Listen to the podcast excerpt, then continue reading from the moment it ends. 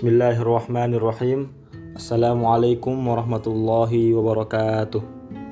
Oke, kembali lagi bersama kita di podcast Salim dan Zakaev. Pada episode kali ini, insya Allah kita akan membahas apa yang akan terjadi setelah Perang Uhud selesai. Jadi pada malam Ahad, tanggal 8 Syawal tahun 3 Hijriah, sepulang dari peperangan Uhud, kaum muslimin bermalam dalam keadaan siaga Meskipun mereka telah merasakan kelelahan akibat perang Uhud, pada malam pada malam itu mereka berjaga-jaga di seluruh sudut dan penjuru kota Madinah. Dan mereka juga menjaga Rasulullah SAW sebagai pemimpin tertinggi mereka, agar tidak terjadi hal-hal yang tidak diinginkan pada diri beliau, yang juga mereka melakukan penjagaan khusus pada pemimpin tersebut, yaitu Rasulullah SAW. Nah, singkat cerita, pada malam itu Rasulullah Shallallahu Alaihi berpikir untuk mengambil langkah-langkah yang diperlukan. Beliau mempunyai kekhawatiran terhadap kaum musyrikin apabila mereka berpikir bahwa mereka tidak mendapatkan apa-apa dari kemenangan yang telah mereka raih dalam medan pertempuran. Jadi kan kaum musyrikin uh, berhasil mendesak kaum muslimin pada perang Uhud akan tetapi mereka pulang dengan tangan kosong gitu. Nah Rasulullah SAW berpikir bahwasanya mereka akan kembali lagi karena tidak puas dengan hasil tersebut. Lalu mereka akan kembali menyerang Madinah gitu. Rasulullah SAW berpikir seperti itu. Maka beliau Rasulullah SAW bertekad untuk melakukan tindak pengejaran lagi. Rasulullah keluar lagi dari Madinah untuk mengejar pasukan Makkah yang sedang menuju arah pulang ke Makkah. Nah, akan tetapi Rasulullah SAW hanya membolehkan yang ikut hanya orang-orang yang sebelumnya ikut di perang Uhud. Orang-orang yang tidak ikut di perang Uhud tidak boleh ikut. Itu. Sebagaimana beliau Shallallahu Alaihi bersabda, yang boleh ikut bersama kami hanyalah orang-orang yang telah ikut dalam perang Uhud. Kemudian Abdullah bin Ubay, seorang tokoh munafik berkata kepada beliau, "Bolehkah aku ikut bersama Anda?"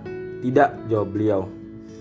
Kemudian uh, Rasulullah Shallallahu Alaihi Wasallam bersama kaum muslimin berangkat hingga tiba di sebuah tempat bernama Hamraul Asad sejauh 8 mil dari Madinah. Kemudian beliau memusatkan pasukannya dan menginap di sana. Nah, di sana atas izin dan kehendak Allah Subhanahu wa taala ada seorang yang bernama Ma'bad bin Abi Ma'bad Al-Khuzai menghadap Rasulullah SAW dan menyatakan keislamannya. Dikatakan bahwasannya uh, waktu itu sebelumnya beliau si Ma'bad ini adalah seorang yang musyrik dan juga seorang informan Rasulullah SAW. Jadi beliau itu intelijennya Rasulullah tapi masih dalam keadaan musyrik. Nah pada saat beliau di Hamraul Asad ini Ma'bad uh, berpindah agama menjadi orang Islam.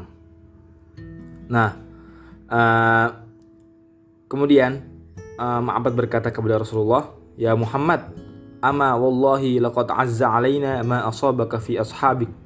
Lawadidna anna anna Allah afak. Wahai Muhammad, demi Allah, kami merasa berat atas musibah yang menimpa Anda dan sahabat-sahabat Anda. Kami berharap semoga Allah memberikan kesehatan kepada Anda. Lalu ia diperintahkan oleh Rasulullah SAW untuk menyusul Abu Sufyan dan menggagalkan rencananya. Jadi Mabad dikirim sebagai seorang intel gitu.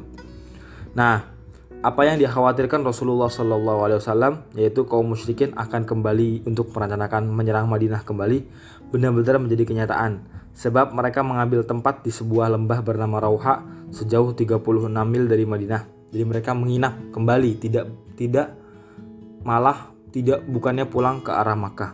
Nah mereka akan tetapi nih mereka saling ragu gitu di antara mereka. Sebenarnya kita itu perlu apa enggak gitu untuk kembali menyerang Madinah gitu.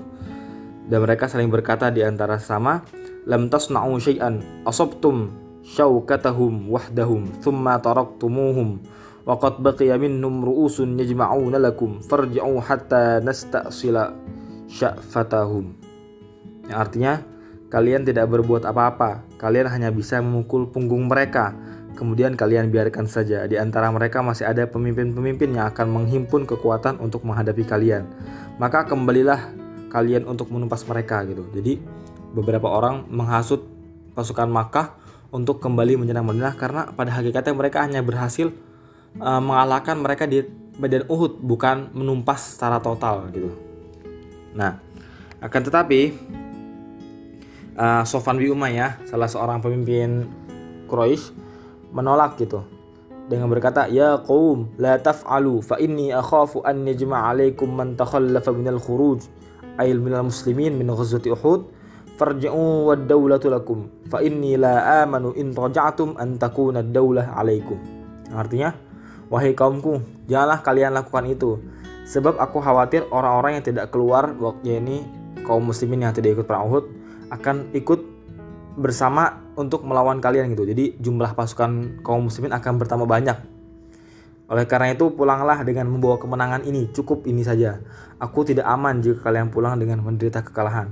Gitu. Jadi Sofan gak mau nanggung malu kalau seandainya pasukan Makkah menerima kekalahan gitu namun pendapat Sofan ditolak oleh mayoritas mereka pasukan Makkah bersepakat untuk berangkat kembali menuju Madinah namun sebelum bergerak Abu Sufyan bersama pasukannya uh, papasan dengan Ma'bad bin Abi Ma'bad al-Khuzai yang tadi diutus oleh Rasulullah SAW dan Abu Sufyan tidak mengetahui kalau kalau seandainya Ma'bad ini sudah masuk Islam. Jadi Abu Sufyan ya ramah-ramah aja gitu sama si Ma'bad ini. Abu Sufyan berkata kepadanya, "Ada perlu apa wahai Ma'bad?" Ma'bad menjawab secara provokatif nih. Muhammad bersama para sahabatnya telah keluar mencari kalian dalam suatu pasukan yang belum pernah aku lihat pasukan sebesar itu. Mereka sangat bernafsu untuk menyerang kalian. Orang-orang yang tidak ikut pada saat pertempuran kemarin telah bergabung bersamanya dan mereka menyesal atas ketidakikut sertaannya. Kemarahan mereka terhadap kalian belum pernah aku dengar dan belum pernah aku lihat orang semarah itu seperti ini gitu. Abu Sufyan kemudian berkata, "Sialan. Emang benar kayak gitu gitu. Apa yang kamu katakan gitu?" Kemudian Ma'bad berkata kembali, "Demi Allah, aku tidak akan melihat engkau bergerak sebelum engkau melihat ubun-ubun kuda atau awal pasukan muncul dari bukit ini." Jadi maksudnya uh, Pak Abad bilang kalau ya udahlah kalau anda nggak percaya gitu. Akhirnya Abu Sufyan berkata lagi, demi Allah kami telah sepakat untuk menyerang dan menghabisi mereka. Ma'bad berkata lagi, jangan, jangan engkau lakukan. Ini saranku. Ketika itu memang mental pasukan Makkah telah jatuh. Mereka diliputi rasa ketakutan dan mereka tidak memiliki cara lain untuk mencari keselamatan kecuali dengan melanjutkan kepulangannya ke Makkah. Meskipun demikian, Abu Sufyan melakukan perang urat syaraf ini terhadap Islam dengan harapan dapat menghentikan rencana pasukan Islam untuk melakukan tindak pengejaran terhadap pasukan Makkah. Tentu saja Abu Sufyan berhasil menghindari pertempuran karena ada suatu kafilah dagang yang akan berjalan menuju Madinah melewati mereka. Jadi ada kafilah dagang yang lagi lewat kebetulan. Kemudian Abu Sufyan berkata kepada mereka, "Maukah kalian menyampaikan suratku kepada Muhammad?" Jadi Abu Sufyan mengasih surat. Dengan imbalan mereka akan mendapatkan anggur kering pada saat mereka tiba kembali di Makkah. Kemudian kafilah dagang ini menjawab, "Ya, kami mau." Kemudian Abu Sufyan berkata, "Sampaikanlah kepada Muhammad bahwa kami telah bersepakat untuk menyerang dan menghabisi dia dan para sahabatnya." Akhirnya, kafilah tersebut kemudian melewati Rasulullah SAW dan para sahabatnya pada saat beliau lagi berkemah di Hamraul Asad kafilah dagang ini lalu mengabarkan kepada kaum muslimin apa yang dikatakan oleh Abu Sufyan. Kemudian menjawab, eh, mereka berkata gitu, si kafilah dagang ini, kaum musyrikin Quraisy telah mengumpulkan pasukan untuk menyerang kalian, karena itu takutlah kepada mereka. Akan tetapi pemberitahuan itu malah menambah keimanan kaum muslimin. Nah akhirnya uh, si kan Abu Sufyan sudah mundur nih nggak jadi menyerang akhirnya Rasulullah SAW menetap tinggal di Hamraul Asad gitu selama tiga hari. Setelah kedatangannya pada hari, hari Ahad yaitu beliau menetap sampai hari Rabu berarti tiga hari. Tepatnya pada tanggal 9, 10 dan 11 Syawal tahun 3 Hijriah. Kemudian beliau kembali ke Madinah. Segitu. Uh, yang sudah pasti nih bahwasanya pasukan Makkah tidak dapat menguasai markas kaum muslimin dan mayoritas pasukan Islam tidaklah melarikan diri dari peperangan, meskipun secara umum mengalami kekacauan bahwa bahkan berhasil bahkan mereka melakukan perlawanan dengan penuh keberanian sampai berhasil berkumpul di sekitar tempat komandannya. Nah itulah perang Uhud dengan segala tahapan dan rinciannya. Di kaliku peperangan ini telah dibahas secara panjang lebar oleh banyak uh, sejarawan. Apakah peperangan ini merupakan suatu kekalahan atau ataukah tidak? Uh, sudah tidak diragukan lagi bahwa keunggulan militer pada putaran kedua berada di tangan kaum musyrikin. Mereka lah yang menguasai badan pertempuran. Memang kerugian jiwa di pihak kaum muslimin lebih banyak. Sekelompok dari pasukan kaum mukminin terpukul kalah dan kendali peperangan dapat dikuasai oleh pasukan Makkah. Namun di sana terdapat beberapa hal yang membuat kita tidak dapat mengatakan bahwa itu merupakan suatu kemenangan bagi pasukan Makkah. Nah, Bu, untuk selanjutnya silakan kita lanjutkan. Oke, Pi, aneh lanjutin. Jadi di perang Uhud ini hikmah-hikmahnya adalah seperti yang dituturkan oleh Ibnu Hajar.